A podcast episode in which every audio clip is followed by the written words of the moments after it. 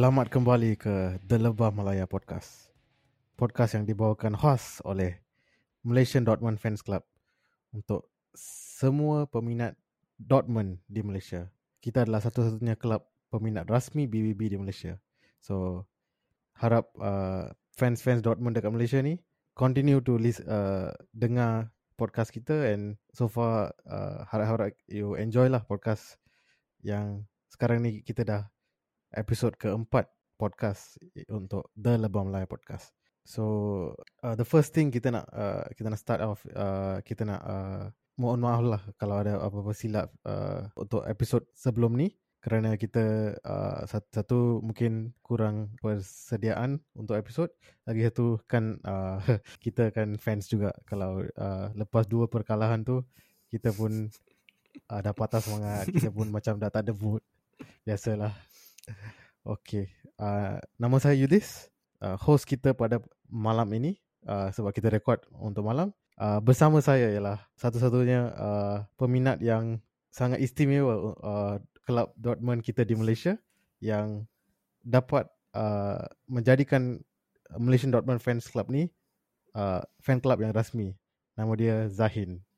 Terima kasih Yudis. Uh, saya rasa saya sangat bersetuju dengan statement awal-awal tadi. Kita episod yang sebelum ni memang sangat tak bersedia pun. Uh, jadi kami di sini memohon maaf lah kalau episod sebelum ni tak begitu menarik atau tak begitu bersemangat. Tapi selepas tiga perlawanan uh, minggu lepas dan bila kita dapat kemenangan yang pertama dan kita nampak um, pemain-pemain kita bermain dengan semangat itulah kat sini kita nak translatekan semangat pemain-pemain tu dalam bentuk podcast juga. Walaupun kita tak ada live dekat Astro ha, itu yang sedih lah jadi peminat Borussia Dortmund kat Malaysia ni. Pem, uh, kelab-kelab yang nombor dua dalam Bundesliga pun tak dapat siaran di Astro. Tapi inilah tugas kita berdua uh, dari The Lebah Malaya Podcast untuk uh, rumuskan perlawanan-perlawanan Dortmund. Saya tahu sebenarnya ramai peminat Borussia Dortmund kat Malaysia ni. Cuma itulah kita kalau siaran bola pun tak ada, mungkin itu yang menyebabkan peminat jadi patah semangat kot. Ya, yang satu satu saya rasa sangat pelik ialah uh, kita faham lah biasanya uh, Astro ni dia dia nak cater kepada audience dia nak mainkan game EPL banyak uh, tulah ni lah. Kita yang part tu kita faham. Tapi yang peliknya uh, basically top top 6 dalam Bundesliga uh, based on that enam klub uh, main pada masa yang sama. Tapi dia nak mainkan game Bayern saja. Dia tak nak mainkan Dortmund versus Union Berlin yang game hangat lagi satu game hangat Leverkusen dengan Frankfurt. Dua-dua tak nak mainkan pelik pelik betul. Uh, jadi jadi pemain eh, jadi peminat Borussia Dortmund kat Malaysia ni itulah yang kita nak cakap tak suka tu terlalu harsh sangat kot terlalu kasar sangat. Tapi jadi peminat Borussia Dortmund kat Malaysia ni memang itulah kita kena uh, bertabah dengan keputusan liga yang tak berapa memberangsangkan. Lepas tu kita ada siaran yang kejap ada kejap tak ada. Ha, itu yang tak best tu tapi itulah saya rasa uh, pihak penyiar pun kena faham juga yang fans Borussia Dortmund ni walaupun di Malaysia sebenarnya sangat semangat untuk menonton perlawanan Borussia Dortmund. Kita ada fans yang dekat Eropah pun ada koreografi stadium yang sangat-sangat cantik. Memang kalau kita tak siarkan kat TV tu memang sangat miss opportunity lah. Betul kan Yudis? Betul-betul. Lagi satu tu selalu stadium kita walaupun uh, I mean stadium kalau home home game selalu sold out. Kalau away game, away section sold out. Uh, dekat home I think 80 uh, kalau tak silap 81,365 tempat duduk. Uh, oh, Zahid ingat ya. Eh. Yes, kalau kalau sold out yang itulah nombor nombor capacity kita. So itu dalam stadium. Nak ada uh, on top of that uh, fans all over the world macam kita lah. So itulah uh, tak boleh nak cakap apa kan. Uh, kita just nak nak harap next game kita dapat siaran uh, siaran penuh lah untuk game kita. Okay, so mari kita pergi ke topik pertama kita. Sebelum tu, saya nak tanya. Uh, so kita baru uh, bermain dengan tim nombor tiga dekat Bundesliga uh, iaitu Union Berlin dan akhirnya lepas beberapa perkalahan beberapa sakit hati uh, kita akhirnya kalahkan tim tu kita dapat kemenangan so saya nak tanya Zahin apakah perasaan Zahin selepas uh, few game kita kalah and akhirnya kita menang. Saya rasa kalau kita tanya semua peminat-peminat Borussia Dortmund kat mana-mana lah dekat satu dunia pun orang akan rasa lebih kepada lega berbanding seronok sebab saya rasa kita ada persiapan dua minggu semasa international break itu kita ada hmm. persediaan hmm. yang sangat panjang untuk berdepan dengan The Clasica Lepas tu kita ada jadual menentang RB Leipzig. Jadi dua minggu tu kita ada kita punya expectation sendiri di mana uh, kita rasakan uh, kita boleh mendapat kemenangan yang straight. Tiga kemenangan dalam satu minggu ni. Tapi hmm. kita punya hmm. jangkaan atau expectation memang jauh jauh melalut lah senang cerita walaupun kita ada pemain-pemain yang sudah cedera tapi kembali contoh contoh macam Marco Reus, Julian Brand semua tu hmm. memang uh, pemain utama yang dah datang kembali selepas kecederaan. Dan expectation kita masa tu tersangat tinggi sebab kita berdepan dengan dia klasika yang, yang saya cakap tadi tu bila kita rasa lega tu sebab saya rasa itu je expectation yang boleh saya bagi.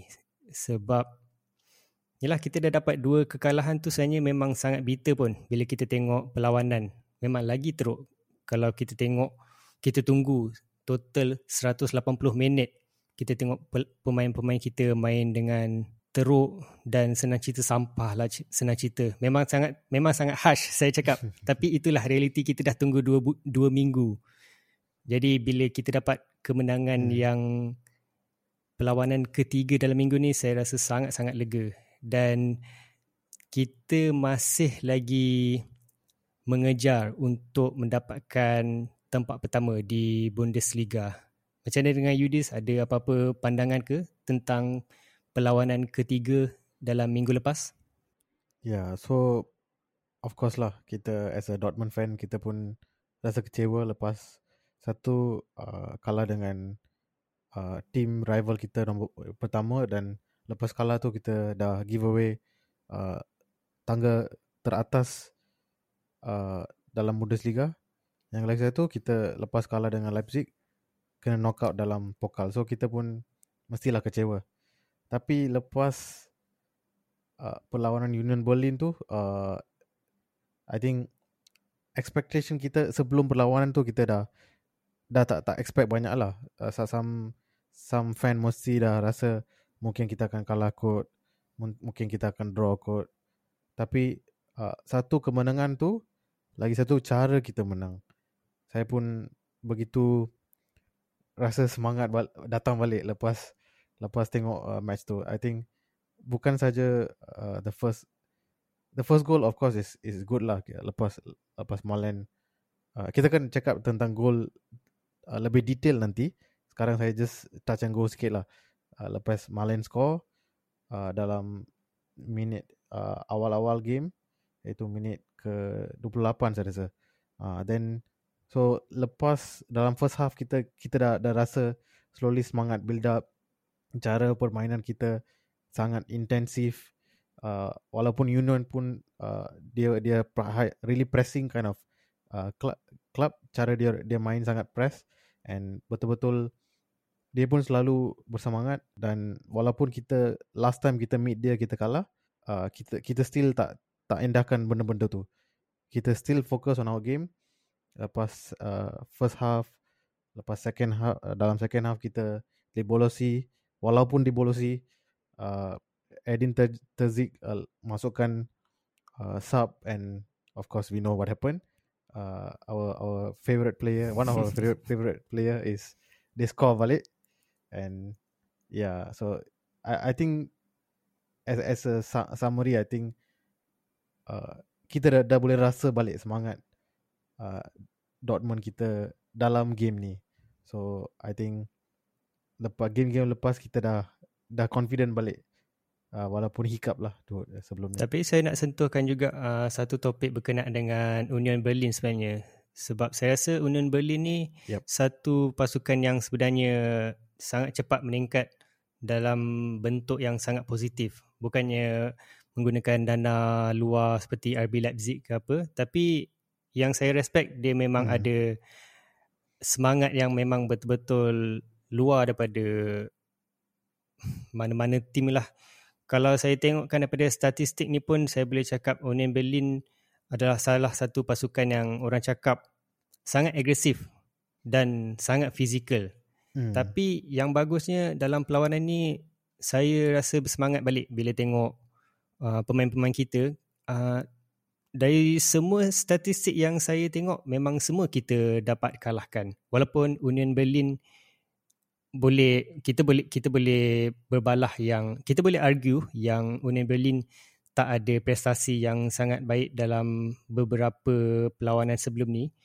Uh, mereka hanya kumpulkan dua perlawanan dua kemenangan dalam lima perlawanan tapi kita tak boleh nak pandang sebelah mata hmm. yang Union Berlin ni adalah pasukan lemah. Tak, kita kita kita macam EPL EPL juga. Ada kelab-kelab yang kadang-kadang bila kita tengok dekat kelab terbawah dalam liga ni pun tak semestinya kita boleh kalahkan dia. Kadang-kadang mesti ada keajaiban tiba-tiba dia orang menang ke apa. Masa tu moral kita tak begitu baik ke apa tiba-tiba kita hmm. boleh kalah. So apa yang saya nak cakapkan kat sini saya nak cuba tarik semua pendengar-pendengar untuk tengokkan juga Bundesliga sebenarnya. saya tahu EPL uh, mungkin tak dapat banyak sambutan berbanding EPL tapi cubalah tengok Bundesliga. Memang memang seronok juga. Perlawanan uh, permainan berlainan uh, memang memang lain daripada lain lah senang cerita saya cakap. Jadi yang Union Berlin ni macam saya cakap tadi pasukan yang agresif dan berfizikal tapi memang saya rasa sangat seronok tengok kita dapat menang dalam game ni. Ya. Betul lah apa Zahin cakap tadi. And and then uh, balik pada like like kita compare macam uh, apa Bundesliga ke EPL ke sama macam EPL juga. Kita ada sebab kita ada uh, league kita ada cup game and sebab yang yang tu ada variable extra variable lah. Sebab kalau kalau kita tengok kalau kita ada permainan league saja kita boleh cakap lah oh uh, this team ada ada winning streak. Dia next game surely dia akan menang. Uh, itulah inilah. Tapi kalau ada cup game in between uh, two two apa uh, two league games dan kita kita susah nak predict. Sebab kadang-kadang uh, dalam cup game uh, example lah saya saya saya tentu dalam team lain uh, macam uh, Frankfurt uh, dia betul-betul main uh, full force dalam cup game and dia menang. Tapi uh, bila datang pada league dia kena hadap uh, team yang agresif macam Leverkusen end up dia kalah juga So macam tu lah. Uh, Susah kita nak predict dalam uh, Football lah as a general lah. So sebab tu lah kita uh, Itu satu dengan kita semangat uh, Team kita yang Yang masih ada dengan Tezik Still uh, Still a very good coach. Kita tidak boleh pandang rendah pada dia. Uh, Untuk dengan semua ni kita dapat uh, datang balik lah kepada kemenangan. Okay, saya, next saya nak sentuh pasal uh, barisan pemain kita. Uh, apakah uh, opinion uh, Zain? Nombor satu, team yang kita line up dalam game dengan Union tu adakah uh, sama dengan ekspektasi Zain? Uh, and and second tu uh, opinion lah dalam as a whole. Saya akan senaraikan uh, penye, uh, pemain-pemain kita lah. Uh, masa, sekarang ni kita ada Gregor Kobel macam biasalah kita punya penjaga gol kita main empat di bahagian pertahanan di mana Guerrero di bahagian kiri dan Riazon di bahagian kanan. Hummels dengan Niklas Zule di bahagian pertengahan tengah. Kita ada pemain tengah di mana ada Yami, Julian Brand, Khan, eh, Emre Chan, Bellingham dan Malen macam biasa lima tengah dan kita ada seorang penyerang tengah iaitu Sebastian Haller. Kalau kalau apa pendapat saya yang saya tengok ni saya rasa Edin Terzic perlu utamakan squad-squad yang sangat-sangat laju, sangat-sangat berpres, berstamina tinggi. Contoh macam kalau saya tengok dalam perlawanan ni Adiyami memang sangat-sangat menyelah sebab sebab dia ada dia ada kelajuan dia yang dia boleh ubah rentak saya nampak dia banyak uh, kontrol bola di bahagian kiri tak silap saya tapi di bahagian depan lah tapi dalam masa sama dia tetap rajin juga untuk turun ke bawah kalau nak dibandingkan dengan perlawanan sebelum-sebelum ni saya nampak yang Edin Terzic ni banyak gunakan fizikal untuk kononnya uh, ber berkompet dengan Bayern Munich yang memang Bayern Munich pun memang ada fizikal. Tapi saya rasa kalau Edin Terzic gunakan pemain-pemain yang laju macam Union Berlin ni saya rasa mungkin peluang lagi peluang nak menang tu lagi tinggi lah dan kita rasa semangat sikit nak main. Yang pendapat saya ni saya rasa Guerrero pun memang memainkan peranan yang tinggi dalam ni. Walaupun dia tak berapa laju ke apa tapi nanti yang ni kita akan kita akan rumuskan lagi lah dalam dalam detail lagi. Tapi pendapat saya saya rasa apa yang Edin Terzic nak masukkan squad-squad dalam perlawanan ni ialah dia fokuskan agility atau kelajuan yang sangat tinggi. Ya, itulah itu itu pun saya saya pun boleh tengok uh, benda yang sama lah uh, satu kelajuan dengan adanya play macam Malen dengan adanya uh, Ademi dah dah boleh main. So dia dia boleh ada option lah untuk game ni dia letak pemain yang laju. Lagi satu of course lah uh, dengan injury setengah pemain kita macam Slotterback terpaksa mainkan Hummels uh, so still dia ex- player experience and overall uh, selection yang bagus, formation yang berkesan. Lepas tu kita boleh nampak jugalah yang yang kalau Niklas Zula ni memang sebenarnya tunggak kita punya pertahanan. Walaupun dia nama dia tak nak tak naik sangat ke apa, tak naik berbanding Nico Schlotterbeck, tapi dalam perlawanan di mana Nico Schlotterbeck tak ada, walaupun orang tak cakap Niklas Zula, oh baik Niklas Zula, Niklas Zula buat uh, Niklas Zula buat uh, defending yang mantap. Tapi kalau kalau siapa yang tengok betul-betul uh, perlawanan dia, dia ni kira macam orang kata underrated. Yes. Underrated defender lah pendapat saya. Tapi mungkin sebab kita berdua ada bias terhadap Borussia Dortmund. Tapi kalau kalau kalau untuk sesiapa yang tak dapat nak tengok perlawanan Dortmund sebelum ni pun saya boleh cakap dari mata saya sendiri Niklas Zule ni sebenarnya banyak juga buat pertahanan yang menarik. Tak kisahlah orang nak cakap dia lembab ke atau badan dia besar ke apa.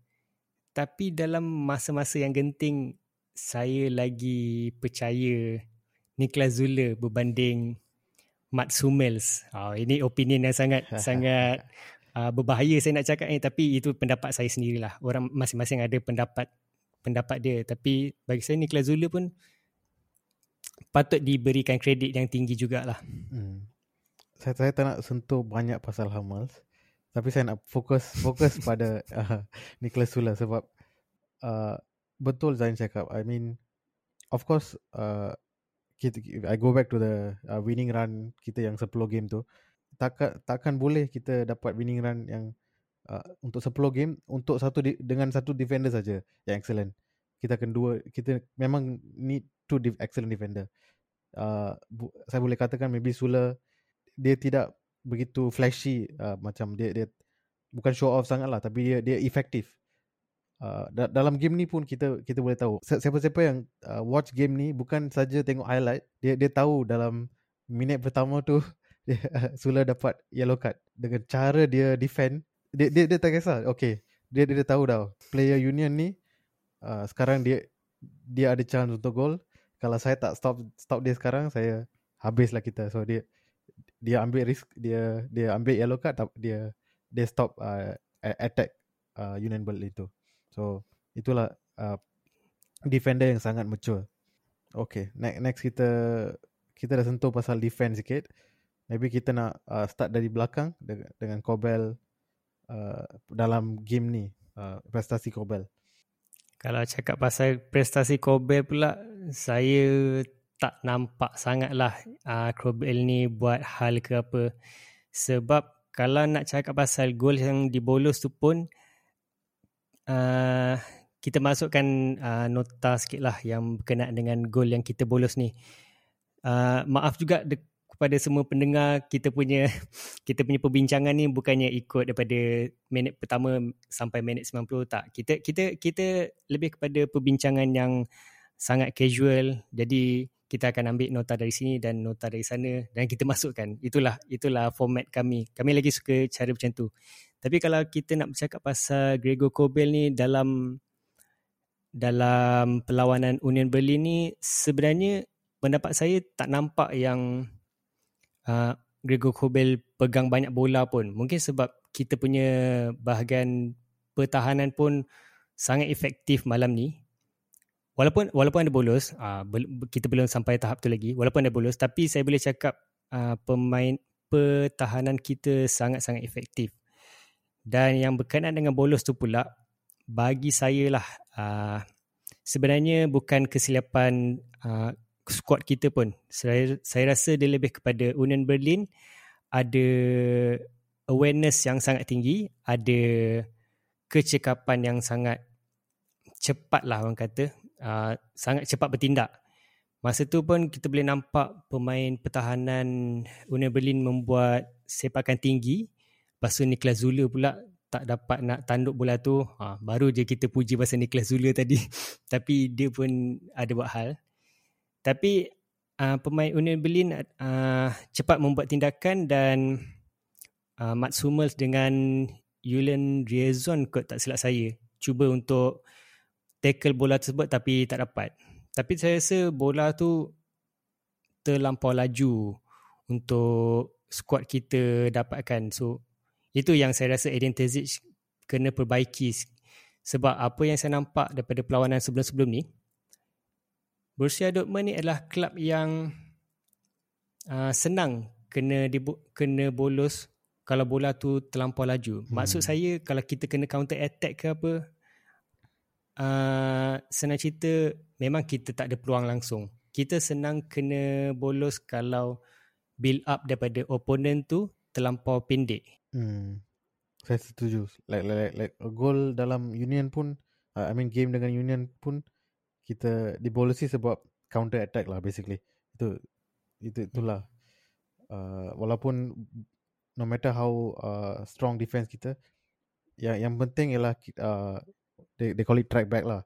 Kita kena pandai manage uh, apa uh, posisi player kita uh, berapa laju kita pergi point point bila kita kita nak track back. So benda-benda benda-benda kecil ni akan uh, akan jadi penentulah walau uh, gol kita dibola sikit ataupun kita boleh selamatkan gol tu.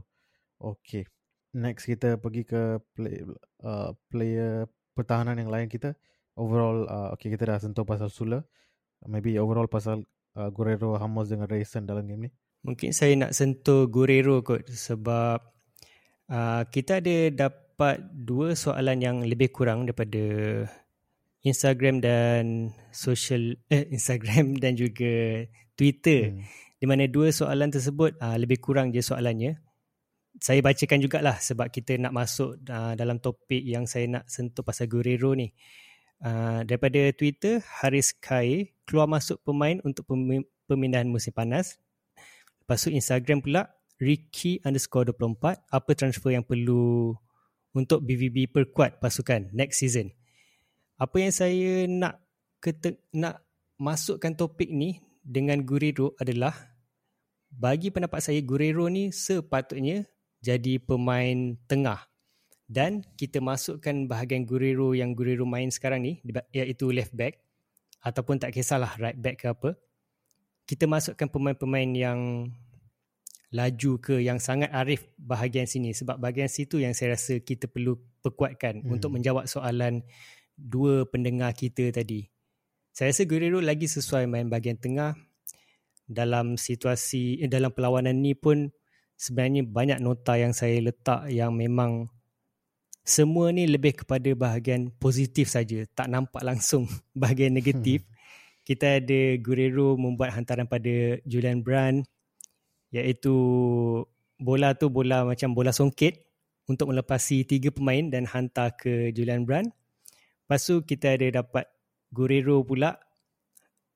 Uh, uh, silap silap. Kita Guerrero mem- membuat assist kepada Daniel Malen. Lepas tu banyak lagi yang hantaran-hantaran cantik dia buat. Memang saya rasa Guerrero lebih sesuai bermain di bahagian tengah kalau saya nak sentuh episod-episod sebelum ni pun ada saya cakap yang mungkin Guerrero bermain di tengah sesuai pada perlawanan sebelum ni sebab tuah ke apa. Tapi bila saya tengok perlawanan ini, dia sangat konsisten dengan cara perlawanan sebelum ini di main kat bahagian tengah. Saya rasa jauh Eden Tezik kena cepat uh, untuk rotate pemain Guerrero betul-betul kat bahagian tengah supaya kita boleh buat attack. Tapi dalam masa yang sama kena fikirkan juga di bahagian belakang tu kita kena beli siapa. Ha, itu itu pendapat saya lah pasal Guerrero. Mungkin Yudis ada benda nak cakap lagi bahagian pertahanan kita. Ya, balik pasal Guerrero juga uh, satu important point saya nak letak.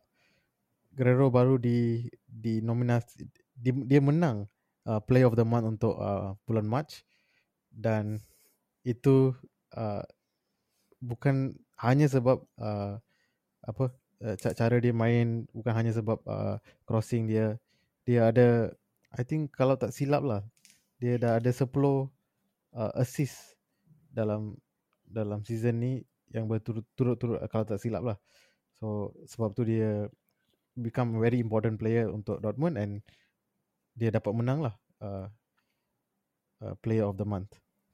Itu pasal Guerrero. Lepas tu ada lepas tu pasal Guerrero juga ada satu yang yang bahagian kotak penalti kita. Hmm.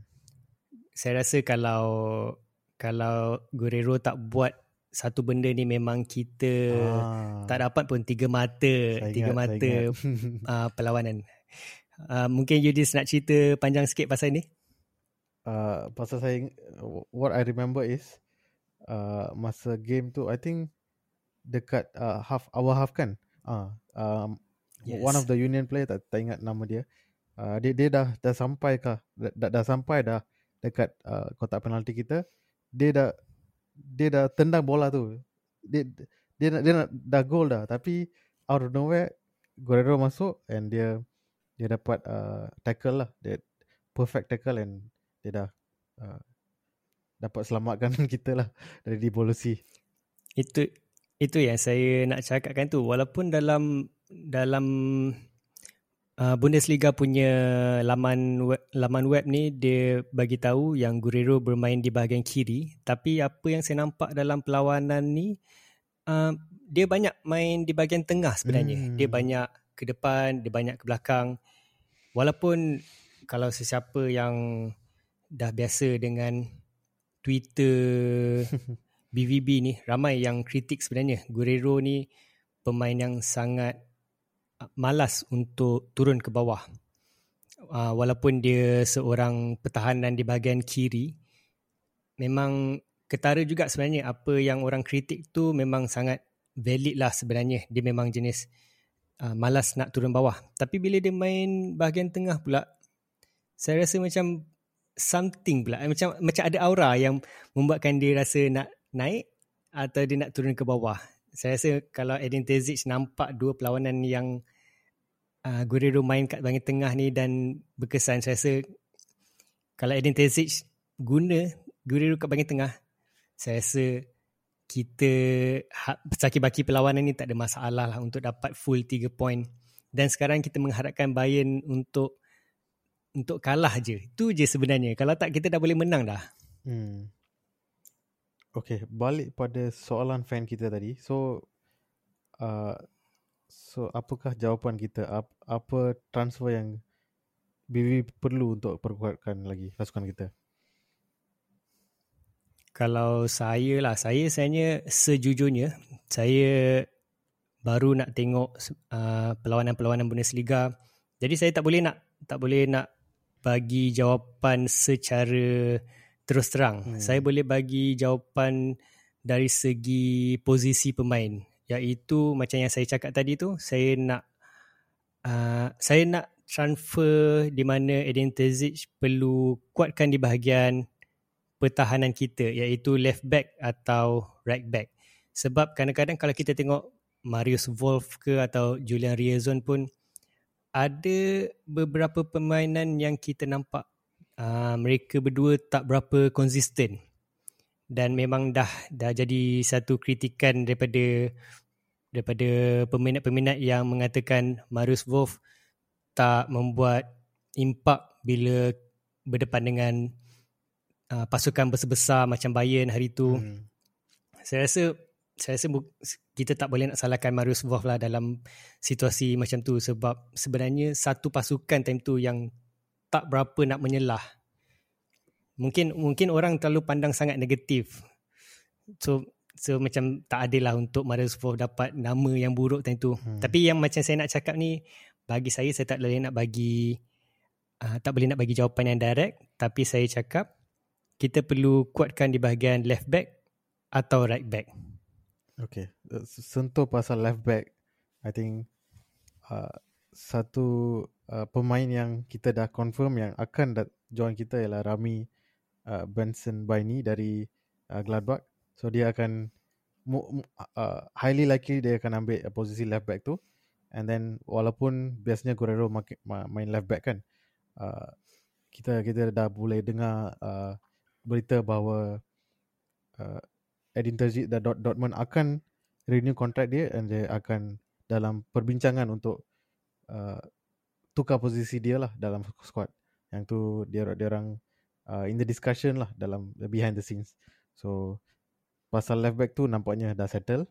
Kita ada player yang betul-betul uh, boleh contribute untuk defense kita.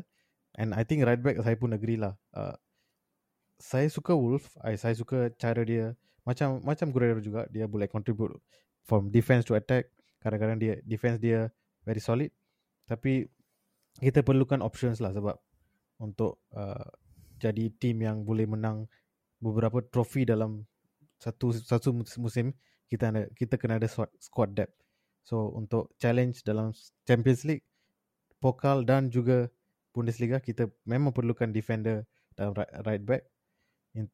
Itu posisi defense yang saya rasa kita perlu lagi satu posisi mungkin dalam uh, dekat area tak tahulah dekat maybe defensive midfield ataupun attacking midfield sebab kita kita selalu kekurangan player dekat area tu. Selalu uh, sekarang yang player yang kita ada no problem. Contohnya macam American macam uh, Bellingham dalam uh, midfield macam Royce. Tapi uh, dalam brand juga lah boleh kira. Tapi bila one two player kita yang injured uh, player-player important ni yang injured kita dah tak tak ada replacement lah so saya rasa kita memang perlukan few player dalam uh, midfield and macam tadi lah uh, maybe one defender Okey lah, satu soalan cepu mas lah saya nak tanya. Ini ini soalan yang baru saya saya, saya terfikir tadi ya. Hmm. Agak-agak uh, setelah ber, beberapa tahun Rafael Guerrero berada di klub kita dan sentiasa bermain di bahagian pertahanan kiri. Betul, pertahanan kiri kan? Yes. Jadi, okay, jadi soalan saya agak-agak terlampau lambat ke uh, Edin Terzic untuk uh, uh, tetapkan yang dia bermain di bahagian tengah? Dan adakah sebelum-sebelum ni musim yang dimain di bahagian kiri tu hanyalah sia-sia? Pada pendapat saya bukan sia-sia sebab uh, satu kita kita nampak dalam game game mana hari tu game menentang uh, tak ingat klub mana. Ah, game Yang menentang dia, dia, Cologne. dia golkan daripada luar kotak tu eh? Ah, okay, yes okay. sebab dia uh, bila ada Dahoud dengan ada Guerrero and few player lah ada dalam di midfielder kita uh, Terzik letak dia dalam midfield. So dalam game tu kita dah boleh tengok penyelahan uh, quality Guerrero dalam midfield. Itu satu. Lagi satu uh, dengan uh, banyak tahun yang dia ada pengalaman dengan banyak posisi dia main dalam tim Portugal. Saya rasa tidak mustahil lah dia dia diletakkan dalam posisi lain dan saya rasa dia memang still boleh contribute dengan uh, kita pada uh, sampai tahap kita ya, sampai tahap ini kita dah boleh tengok dia ada banyak uh, quality attacker so sesuai lah dia dia ditukar dari defender pergi ke either midfield atau maybe attacking midfield or something like that lah kita tengok uh, Tazik apa Tazik akan buat saya rasa mungkin saya boleh kaitkan jugalah dengan pemain daripada Bayern Munich. Mungkin ada beberapa yang tak pernah dengar lagi. Saya boleh kaitkan dengan Chopo Moting. Hmm. Bukan daripada segi posisi atau cara permainan. Tapi saya nak tekankan dari segi... Apa orang kata kalau dalam bahasa Malaysia ni. Kalau dalam bahasa Inggeris ni orang kata late bloomer. Atau dia dia bila dah lama-lama baru dia rasa dia dapat dia punya seri prestasi tersebut. Hmm. Mungkin saya boleh kaitkan dengan dengan Lewandowski juga kot yang bila dia dah tua orang kata macam fine wine, age like fine wine. Bila dah tua lagi berbisa. Saya rasa mungkin mungkin itu yang kita boleh harapkan kat Guerrero kot bila dia dah dapat uh, pengalaman yang banyak tu tiba-tiba makin lama dialah orang yang paling kita nak turunkan setiap masa. Tapi dalam masa yang sama kita perlu tengok juga yang uh, kontrak dia tu macam Yudis cakap tadi dia dibarukan ke macam ni? Itu itu itu saya terlepas. Itu belum lagi. Itu uh, yang dalam dalam press conference yang uh, yang di uh, apa dikonfirm oleh uh, Tazik dia orang uh, dalam perbincangan lah uh, boleh dikatakan hampir hampir uh, hampir di uh, hampir confirm yang confirm dia akan dia extend uh, dan detail lain uh, dia takkan uh, the wording yang diguna won't be in front of the mic uh, it'll be uh, something like behind the scene lah dia orang akan discuss dengan Guerrero. Apakah uh, posisi yang terbaik dalam untuk Dortmund. Tapi, tapi hampir hampir confirm lah. Hmm okey lah. Kalau macam tu apa kata kita uh, berubah ke topik seterusnya? Oh tadi tadi kita dengar Yudis di bahagian host sekarang tiba-tiba saya pula yang ambil alih kita kita dah cover bahagian pertahanan saya rasa mungkin saya nak sentuh hmm.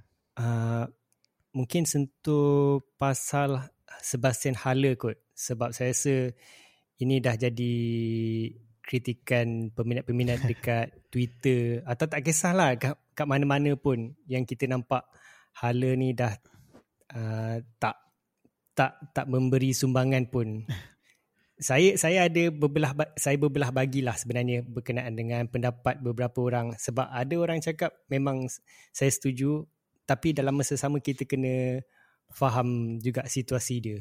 Atau mungkin mungkin saya nak dengar juga daripada Yudis kalau ada pendapat ke pasal Sebastian Haller. Untuk saya I think saya saya, saya tak tengok uh, I mean uh, saya saya tak tengok how how to say uh, saya tak endah Prestasi? sangat. Ah, uh, saya tak endah sangat pasal uh, game-game yang 2 3 game ni yang Hale mungkin dia contribute sikit tapi tak tak cukup. Orang boleh kata lah. Tapi saya tengok game yang sebelum-sebelum tu dah dari dari dari point yang dia baru baru nak nak nak uh, fit untuk masuk tim pertama dan dia dia dia betul-betul confident and uh, saya rasa dia dapat contribute more lebih banyak dari uh, Modest. Dengan point tu saya rasa sekarang sekarang baru permulaan untuk Halle and lepas game Bayern uh, dia ada injured sikit bukan injured uh, critical tapi small injury lah. Sebab tu saya rasa game ni dia tak menyelah sangat. Uh, so kita bagi chance. I think lepas ni kita akan tengok lebih banyak dari Halat and uh, balik pasal game Union Berlin ni kita still boleh nampak banyak uh, dia he really work hard untuk untuk cuba uh, score goal and saya pun ingat lagi satu satu peluang yang betul-betul excellent yang I think bola datang dari Guerrero atau Guerrero atau Royce? Uh, dari Guerrero mm-hmm. uh, then dia tanduk terus ke ke keeper. Tu dah hampir gol dah. So I think tak kita uh, still dia ada banyak peluang lagi lah untuk score and boleh untuk contribute untuk for the team. Saya boleh cakap yang dalam perlawanan ni Sebastian Haller tak ada tuah lah untuk dia atau tak ada luck pun dalam perlawanan ni. Sebab kalau ikutkan statistik saya boleh keluarkan info di mana uh, pemain yang paling banyak uh, membuat sepakan ke gol adalah Sebastian Haller sendiri iaitu 3 gol. Itu adalah total shot tu memang dia yang paling banyak dalam perlawanan ni termasuklah Union Berlin. Union Berlin cuma ada dua je. Saya tak ingat berapa eh, saya tak ingat siapa pemain tersebut tapi apa yang saya nak cakap ni sebenarnya Sebastian Haller ni berbisa sebenarnya. Tapi kalau kalau diberi lebih masa lagi dan peminat-peminat pun percaya kat dia, saya rasa dia boleh pergi jauh lagi lah. Tak perlu lakut untuk kritik lebih-lebih sebab kena faham juga yang Sebastian Haller ni uh, baru sembuh daripada penyakit yang besar. Memang memang kita boleh cakap yang kita boleh kritik, kita boleh kritik yang dia tak fit, dia cepat hilang stamina, tapi kita kena faham yang Haller ni eh maaf kita kena faham yang dalam posisi striker ni atau posisi pemain depan ni kita tak semestinya kena ada stamina yang banyak. Kita kena ada insting, hmm. killer insting di mana dia ada position yang baik, dia kena ada finishing yang baik. Jadi yang saya nak puji bahagian Sebastian Haller ni sebenarnya apa pendapat saya lah dia punya positioning dia sebenarnya bagus. Dia punya vision dia sebenarnya sangat bagus. Dan physical dia sangat bagus. Cuma eh, dia tak ada peluang je dalam perlawanan ni. Ya, yeah. pasal insting tu I think first thing as a number nine lah. Uh, apa yang player yang datang pada minda saya balik pada example macam uh, yang sentuh Zain sentuh tadi lah Cupa Moting dengan Lewandowski jugalah cara dia main sama jugalah. Dia walaupun number 9 and instinct dia uh, betul-betul uh, tinggi on top of that dia still boleh contribute in terms of assist banyak benda dia dia boleh buat lah sebab tu uh, Eddie Terzic still mainkan dia uh, and dia always uh, jadi part of the starting lineup lah. I think panjang boleh kita Kalau, boleh ya. yeah kalau kalau nak sentuh pasal Eden Terzic tadi pun saya rasa ada bagusnya jugalah dia keluarkan hala bukannya bukan saya nak suruh nak cakap eh, uh, hala tu kena keluarkan tapi sekurang-kurangnya uh, sebab Eden Terzic ni pandai jugalah untuk tukar pemain dan pemain tersebut uh, memberi impak serta-merta. Hmm. Apa yang saya nak cakap kat sini ni pada minit ke 74. uh, biasanya Edin Terzic ni buat uh, biasanya Edin Terzic buat pertukaran dari uh, dalam minit 60 tau. Tapi tiba-tiba yang Union Berlin punya perlawanan ni dia mula minit ke 70. Uh, agak agak rare kat situ, agak pelik sikit. Tapi nasib baik uh, membawa impak. Uh, impak yang saya nak cakap tu iaitu Yusufa Mokoko menjaringkan gol seawal 5 minit selepas membuat pertukaran. Bukan saya nak merendahkan hala, tapi sebenarnya saya nak puji Eden Terzic sebenarnya yang Eden Terzic uh, ada cakap dekat Yusufa Mokoko yang dia percaya Mokoko boleh buat eh, boleh tukarkan uh, boleh tukar rentak perlawanan.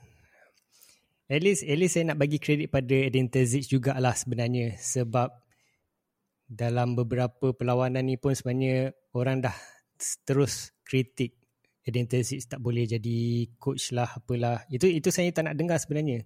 Sebab kita masih ada lagi beberapa saki baki perlawanan. Bukannya nak cakap Eden Terzic ni tak bagus ke apa. Tapi even kita ada coach-coach macam Marco Rose ke sebelum ni, kita ada Thomas Tuchel pun sebelum ni, kita tetap tak menang. Ah itu yang yang peliknya lah. Saya bukannya nak salahkan peminat jugalah. Saya faham lah orang ada pendapat sendiri. Tapi mungkin Yudis boleh translatekan pendapat saya tadi tu. Jadi lagi jadi lagi lagi make sense sikit. Yeah, I think uh, pasal Tazik kan. I think overall biasalah and no matter what coach pun dia ada uh, selalu ada uh, ups and downs dia dia cakap uh, ada benda yang baik benda yang tak baik sangat lah so dia still uh, ada satu ada banyak pengalaman lagi satu dia tengah belajar lagi. So uh, we will say learn from mistake lah. Uh, uh, pasal game-game yang yang dah habis tu dah habis lah. Tapi still dia ada banyak quality untuk uh, apa ada clarity untuk letakkan player macam Mukoko uh, pada minit ke-70 lebih dan kita dapat hasilkan uh, goal dari situ. And lagi satu important point yang saya saya dengar uh, masa interview dengan Mukoko, Mukoko cakap uh, sebelum game tu uh, sebelum game tau, uh, Edin Terzi dah dah cakap dekat Mukoko, you you will be uh, the deciding factor dalam game ni. Dia dah cakap. So dia dia dah plan dah sebelum sebelum sebelum game dah start. So dia dah tahu yang Mukoko boleh jadi power sub. Dia dia letakkan dia, dia bagi semangat pada Mukoko, dia letakkan Mukoko terus Mukoko score. Then lepas masa goal celebration pun you boleh tengok Mukoko tak selok, tak terus celebrate. Dia terus lari pada Edin Tesi sebab dia nak dia nak uh, berterima kasih lah. Itu itu yang saya agak uh, kelakar lah juga kebiasaannya kan. Mokoko ni saya faham. Dia pemain yang muda. Setiap kali kalau dia dapat gol dia jenis yang over excited untuk celebrate tau. Jenis yang uh, over hype yalah saya faham lah. Memang kalau dapat gol tu memang satu perasaan yang sangat sangat sangat seronok. Tapi dalam perlawanan ni uh, agak terkejut. Dia terus lari ke Edin Terzic. Macam Yudi cakap tadi uh, uh, Edin Terzic dah percaya dekat Mokoko yang dia boleh mengubah rentak perlawanan kan. Hmm. Itu yang saya rasa Edin Terzic pun perlu dibagi kredit. Yusufa Mokoko pun lagi perlu diberikan kredit.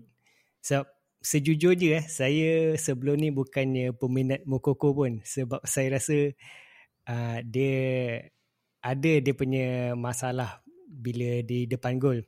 Tapi lama-lama uh, lama-lama saya makin yakin kat dia. Bagi saya saya saya tak ada masalah pun bila uh, bila saya tak suka pemain tu, eh bukan nak cakap saya tak suka lah. saya tak berapa gemar pemain tu, tapi pemain tersebut uh, membuat perubahan yang serta-merta yang membuatkan saya punya pendapat tu tak valid pun. Ha, saya, saya lagi prefer hmm. macam tu. At hmm. least, at least kita kita suka pemain kita berubah untuk yang jadi yang baik. Sebab kita pun nak tengok pemain kita berubah jadi positif dan at least kita menang Bundesliga atau apa-apa trofi pun lah sebenarnya. Hmm. Dan saya perlu bagi kredit juga dekat Yudis kot sebab apa yang saya bercakap ni sebenarnya sangat panjang. Macam macam melalut sangat tapi terima kasih kat Yudis sebab tolong uh, rumuskan dengan lagi clear apa pendapat saya yang saya bagi tahu tadi. Tak adalah. And okay. Then pasal uh, tadi tadi Zain cakap kan uh, pasal play yang saya boleh katakan tukar pendapat kita. Uh, untuk saya at the moment player yang uh, I think dua player lah dari kita boleh tengok dari uh, starting of the season sampai sekarang yang ramai dah tukar pendapat uh, pada dia orang ialah yang impact dalam game ni adalah ADME dengan Malen. M- mungkin kita nak kita nak sentuh pasal dua-dua player ni. Kalau nak cakap pasal Daniel Malen, um, Eh, Tapi mana topik lagi best lah nak kita bercakap sebab saya rasa dua-dua ada topik hangat lah sebenarnya. Maybe- Mungkin saya cakap pasal Adeyemi dululah. Boleh. Ah, tak kisah. I, ah, boleh lah. Saya cakap pasal Adeyemi dululah. Saya rasa banyak ah, nota-nota yang saya dah tulis yang saya nampak improvement atau kebaikan yang M- Adeyemi bawa sebenarnya dalam perlawanan ni. Sebenarnya selepas perlawanan Chelsea kot sebenarnya yang saya nampak perubahan ketara. Adeyemi ni seorang pemain muda yang makin makin matang membuat keputusan, uh, semakin yakin pegang bola. Ada beberapa situasi yang dia cuba untuk gelecek tiga pemain Union Berlin tapi malangnya uh, kena tackle tapi tak dapat foul pula. Uh, itu pun salah satu situasi yang pengadil membuat keputusan yang tak betul pun. Sepanjang ni memang pengadil pun dia punya dia, mutu pengadilan dia memang boleh dipersoalkan lah. Tapi kita fokus pada Adeyemi. Adeyemi memang banyak sebenarnya saya nak puji lepas Union Berlin ni. Bukan nak kata dia ada tuah ke apa, tak semestinya. Saya nampak dia jenis yang lain lah senang cerita daripada awal-awal season itu. Awal-awal season pun dah ramai orang bagi expectation yang tinggi, jangkaan yang sangat tinggi. Itu itu kita faham lah kan sebab kita pun mesti nak squad kita kuat-kuat kan. Tapi bila lepas pre-season tu dia tak menyelah sangat, orang dah start tak percaya pada dia. Tapi baru-baru ni dia dah menyelah tu saya rasa saya sangat puas hati. Saya sangat sangat-sangat suka dan dia punya kecederaan pun tak mengganggu prestasi dia yang baru-baru ni. So respect to you Adeyemi. Hopefully we can see you in another match and hopefully we can see you uh, lifting the trophy in this season. Hmm. Ya, tu yang saya pun nampak macam overall lah. Lepas game uh, Chelsea yang dia dia dapat score the only goal dalam uh, game tu, dia semangat dia memang betul-betul tinggi lah. Sekarang pun dia dalam gini pun dia betul-betul tak tak give up. Dia bertungkus lumus untuk nak score goal tapi malangnya tak dapat score tapi uh, itulah dia, dia harap-harap untuk next game dia boleh contribute banyak lagi. So pasal At least at least dia jenis yang ni tau. Dia apa yang saya nampak juga dia jenis yang rajin juga buat pressing di Yes. kota Union Berlin. Itu yang saya sangat puji lah. Jarang lah saya nak nampak uh, penyerang sebenarnya buat pressing. Mungkin mungkin adalah beberapa yang membuat uh, pressing yang sangat berbahaya. Tapi kebanyakan mesti tak berani nak ambil risiko sebab takut untuk hilang posisi tersebut dan senang-senang kena counter attack ke apa ke. hmm, Itu yang saya nampak uh, Ra- uh, Rafa lah maaf. Itu yang saya nampak Aidayami ni uh, memang sangat rajin dan ada sekali dia buat satu uh, hantaran pada Emre Can di bahagian tengah tapi bola tersebut uh, terlepas. Kiranya macam Adeyemi ni membuat kesilapan lah kat bahagian yang sangat kritikal masa tu. Hmm. Tapi uh, Adeyemi cepat-cepat tebus balik kesilapan tersebut dengan turun ke bawah. Masa tu sebenarnya Union Berlin dah boleh buat counter attack yang sangat membahaya. Tapi respect pada Adeyemi, dia memang jenis uh, yang tebus balik. Saya boleh saya boleh argue yang kalau pemain-pemain lain mesti dia tak nak buat dah benda tu di mana dia perlu track back balik ke apa kan. Tapi tak, Adeyemi ni memang saya nampak dia jenis orang yang uh, cepat uh, matang, cepat uh, matang membuat keputusan lah senang cerita. hmm. Okay, pasal bab yang uh, pressing banyak, uh, bekerja keras and uh, I mean contribute banyak for the team. I think player yang yang lain pun yang yang ada quality quality yang sama ialah Malen. I think dia pun I, for me lah Oh. dia at the moment he is the most underrated player dalam team ni sebab uh, walaupun perkembangan dia slow dari mungkin 6 7 game tapi untuk saya saya boleh tengok setiap game dia dia cuba se, sedaya upayanya untuk untuk uh, score goal lah. Walaupun uh, decision making dia tak begitu uh, best dia, dia dia selalu tenang pada goalkeeper. Tapi setiap game dia setiap game dia uh, try try his best lah. Sampai sampai setakat ni dia dah uh, I think tiga game dia dia dapat jaringkan gol uh, tak, tak, tak silap saya. Betul kan kalau ikut statistiknya dia ada lima jumlah sumbangan gol atau uh, uh, five goal contribution hmm. dalam tiga hmm. perlawanan yang sebelum-sebelum ni. So not bad lah sebenarnya. Tapi uh, kita kita nak membincangkan pasal Malen ni, saya ada beberapa pendapat yang berbeza sedikit lah sebenarnya. Okay. Sebab kalau ikutkan saya, dia uh, dah lama berada di squad Borussia Dortmund dan dia juga dah diturunkan sebagai kesebelasan utama beberapa kali tapi banyak kali yang saya nampak dia masih tak faham lagi pergerakan skuad-skuad kita yang lain. Maksudnya bila dia nampak pemain beberapa pemain kita untuk membuat larian mesti hampir 70 ke 80% dia akan membuat hantaran yang uh, silap uh, yang hantaran yang berbeza daripada taktik asal. Itu yang saya rasa no offense to Donian Malen lah. Harap dia dengar lah podcast ni ke apa kan. Tapi no offense to him, dia dia sebenarnya pendapat saya, dia tak tak faham lagi tactical kita sebenarnya dan tak faham dengan ment- bukan mentality lah. Saya rasa uh, dia tak faham apa orang kata pergerakan squad kita lah sebenarnya senang cerita atau mungkin mungkin Yudis nak ber bukan bantah lah atau ada pendapat yang boleh yakinkan saya ke? Hmm, tak tahulah pasal pasal I think maybe mungkin perkataan yang uh, apa uh, apa apa yang Zain yang baik check, yang yang suitable lah uh, dengan apa yang Zain okay. cakap tu maybe maybe chemistry kot maybe dia maybe dia kurang chemistry dengan player-player lain Uh, tapi dia untuk solo, solo effort dia memang banyak lah sebab tu dia, dia dah sampai uh, lima sumbangan gol dalam tiga perlawanan itu kita tidak boleh nafikan lah so harap-harap uh, mm-hmm. kita boleh dia Edin Terzik boleh uh, bagi chance untuk Malen menyerah lagi lah dalam perlawanan yang seterusnya Okay. Ini bukan uh, bukan pendapat untuk membantah atau nak buat argument ke apa tapi sesuatu yang boleh dipertimbangkan lah.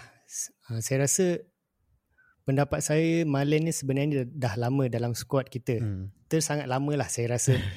Tapi kalau dia masih tak faham lagi cara pemain kita bergerak, cara pemain kita membuat larian ke apa, saya rasa bukan nak turunkan dia daripada skuad tapi Edin Terzic kena pandai uh, macam mana nak cakap eh? Edin Zazik kena pandai apa yang uh, boleh bantu untuk Malen fahamkan squad-squad kita ni sebenarnya. Sebab saya masih tak puas hati sebenarnya. Dah terlampau banyak sangat kita ada build up yang sangat cantik. Tapi bila sampai ke Malen mesti bola yang dia pegang terlampau lama ataupun hantaran yang dia buat uh, tak sampai. Kena ingat eh, yang hantaran saya cakap ni bukannya hantaran yang susah-susah ke apa. Hantaran yang dibuat ni adalah hantaran yang sebenarnya mudah. Uh, tapi tak sampai juga. Uh, itu itu yang sesuatu yang boleh kita dipertimbangkan atau Edin Terzic fikirlah untuk squad uh, untuk perlawanan akan datang nanti. Tapi tak dinafikan, dia sebenarnya sangat bagus. Tapi mungkin bukan untuk kelab kita. Hmm. Okay, so sebelum kita wrap up untuk uh, game ni, I think it, uh, saya saya nak sentuh satu lagi pemain yang uh, sekarang uh, saya rasa lah dia paling the most important player dalam dalam squad ni. Uh, untuk saya Emre Can. Uh, sebab satu leadership quality dia yang uh, saya saya rasa sekarang, sekarang lah ini ini ini opinion saya Marco Royce walaupun he's the captain tapi in terms of uh, nak bagi semangat pada player-player lain macam uh, kurang at the moment sama dengan Bellingham dua orang ni macam tak uh, tak bagikan prestasi yang 100% lah saya rasa. Tapi Emre Can lain. Uh, at the moment dia yang paling uh, paling paling bersemangat lah sama dengan Sula. Uh, Emre Can dengan Sula lah saya rasa. Um, uh, mungkin ada itu itu adalah opinion yang sangat valid sebenarnya. Hmm. Saya 100% saya boleh cakap 200% lah setuju dengan apa yang Yudis cakap tadi. Saya rasa Emre Can ni sepatutnya jadi jadi ketua pasukan. Hmm. Sebab kalau kita tengok vice captain kita pun vice captain kita adalah Mats Hummels kan? Betul kan? Uh, yes, first first vice captain I think. Okay. Yes. Okay. Kalau kita tengok vice captain kita Mats Hummels pun hmm. uh, saya boleh cakap dia dia bagi impact juga.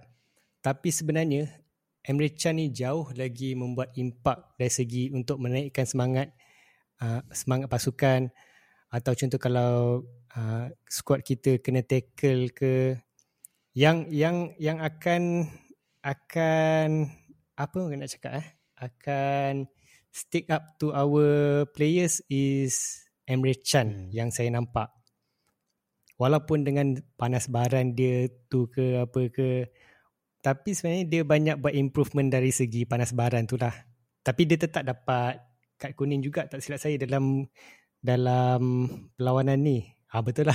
Dia dapat yellow card juga ha, atas perbalahan dengan referee.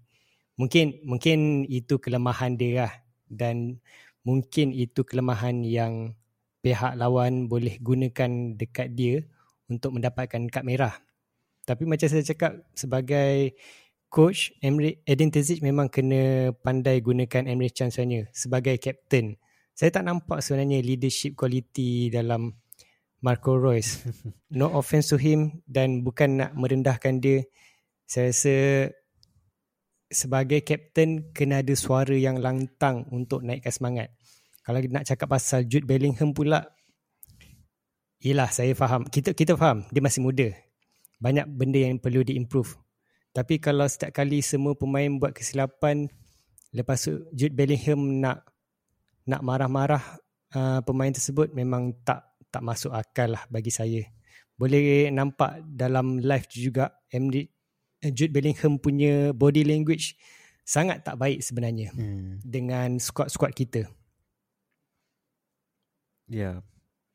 And pasal captainship tu saya, saya dengar macam ini this, yang ni rumor lah.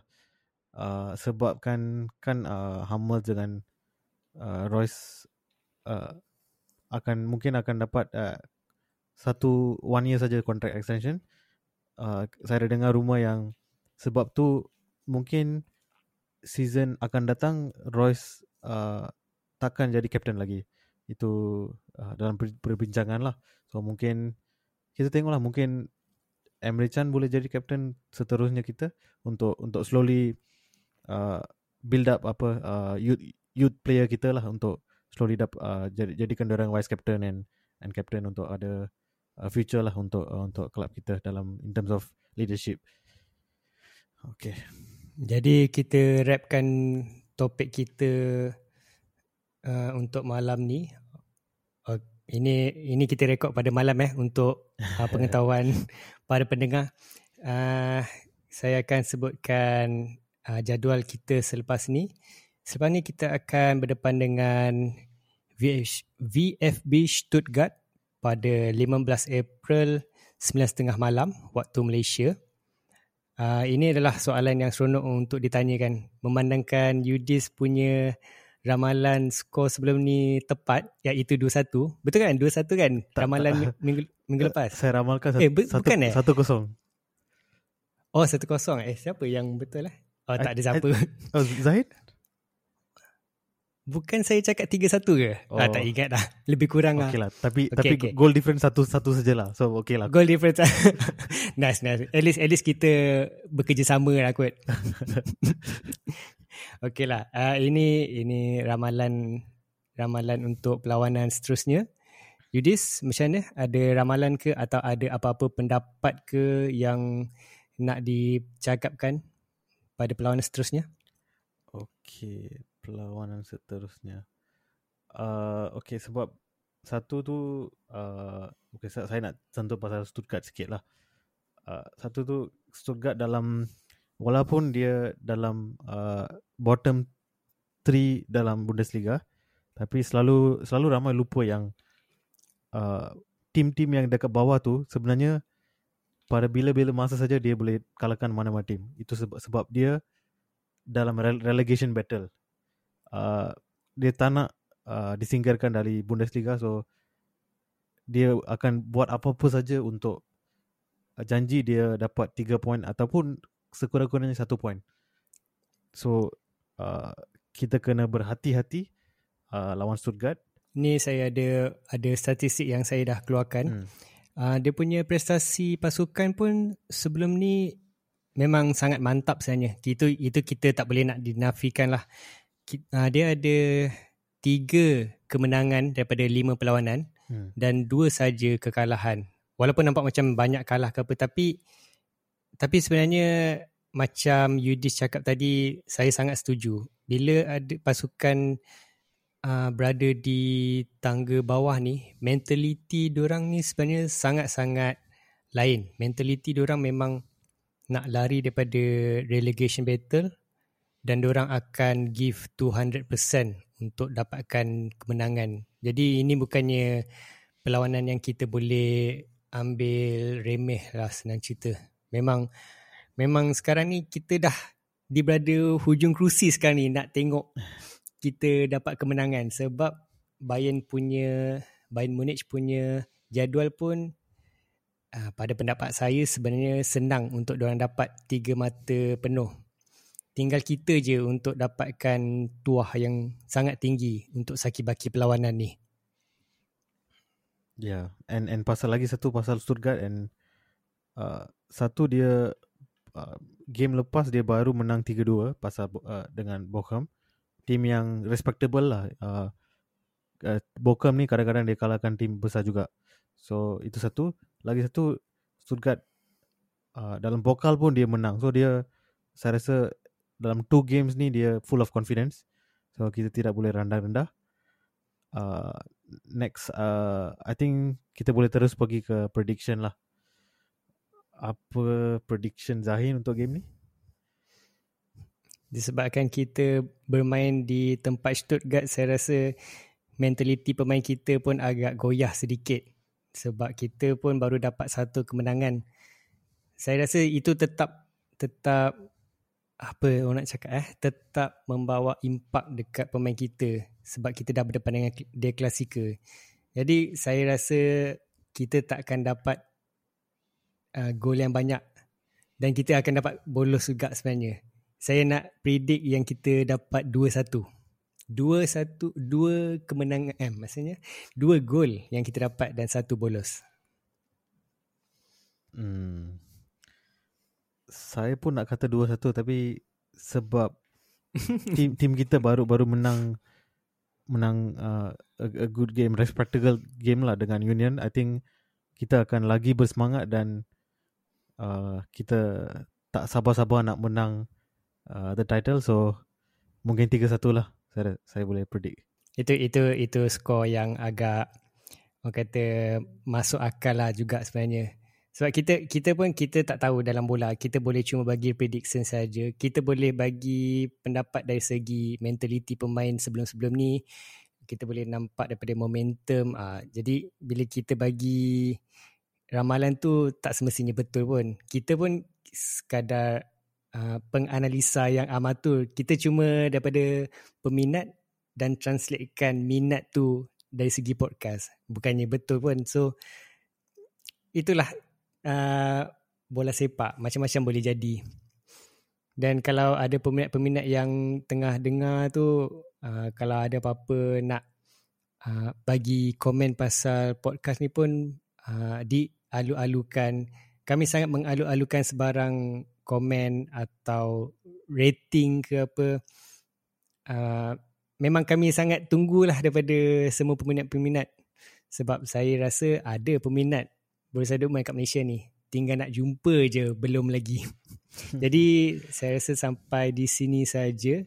Saya saya bagi Yudis untuk ambil uh, apa orang kata eh? Alamak dah habis. Ujung-ujung ni dia jadi lain sikit tau.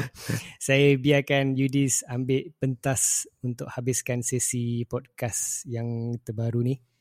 Hmm. so untuk episod 4 ni uh, lepas kan kan kita uh, apa fan kita dah dengar tiga tiga episod kita bercakap pasal uh, Dortmund dan game Dortmund. So apa-apa komen boleh uh, para fans boleh uh, drop a line uh, message kita dekat uh, uh, handle Twitter kita, Instagram ataupun uh, even komen dalam video pada YouTube pun boleh.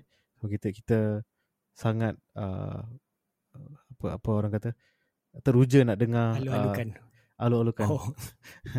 nak dengar uh, komen uh, walaupun komen baik atau komen tidak baik kita nak dengar juga criticism ataupun uh, uh, pendapat uh, fan-fan uh, producer Dortmund di Malaysia.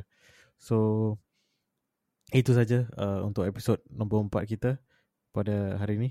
We are signing off from the Lebah Malaya podcast. Uh, selamat tinggal and auf Wiedersehen. Bye bye.